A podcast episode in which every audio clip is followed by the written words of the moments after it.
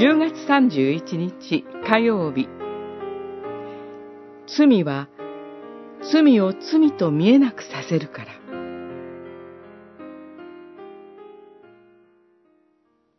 主の律法は完全で、魂を生き返らせ、主の定めは真実で、無知な人に知恵を与える。主の命令はまっすぐで、心に喜びを与え、主の戒めは清らかで、目に光を与える。詩編19編、8節、9節。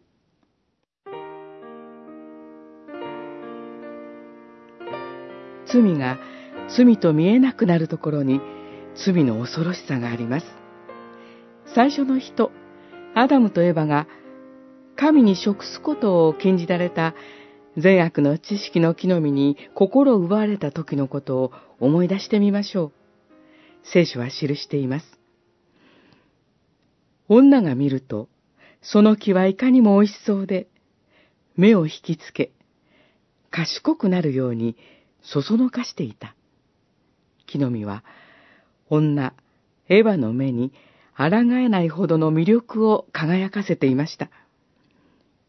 その魅力は、神の言葉が約束していた自由をエヴァの心に霞んだものにしました。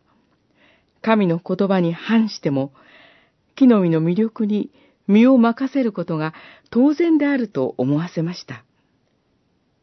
結果、エヴァはアダムと実を食します。私たちもそうです。罪に誘う声に囁かれ、心魅了されるとき、神の言葉は遠ざかり、罪が罪と見えなくなります。だからこそ、神の律法、定めを心で聞き続けることが私たちには必要です。ハイデルベルクは、第10回が求めることを、私たちがあらゆる罪には心から、絶えず敵対し、あらゆる義を慕い求めるようになるということです。と教えています。神の戒めが私たちに罪を罪と教え続け、正しさを慕い求めることへと導きます。